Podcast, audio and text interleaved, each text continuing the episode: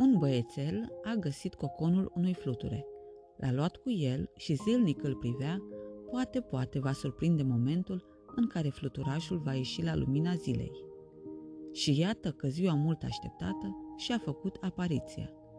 A stat băiatul nostru ore în șir pentru a privi cum fluturele încerca să iasă printr-o gaură extrem de mică.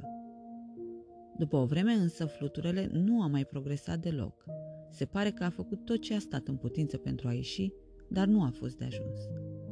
Băiatului i s-a făcut milă și s-a decis să-i vină în ajutor. A luat o foarfecă și a tăiat partea care a mai rămas din cocon, astfel fluturele a reușit să iasă cu ușurință.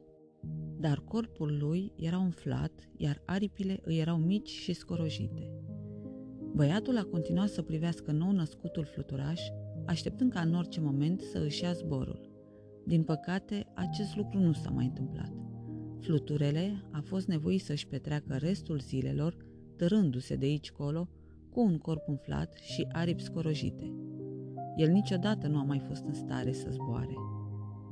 Băiatul, în bunătatea și mila lui, nu a înțeles că acel chin de a trece prin găurica mică a coconului îi era vital fluturelui.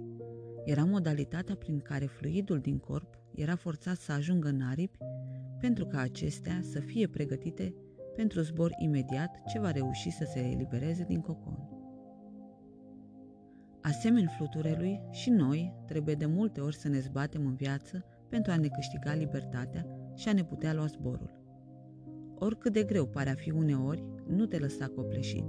Focalizează-te pe ceva pozitiv, găsește-ți un motiv pentru care să te lupți în continuare și să nu te dai bătut.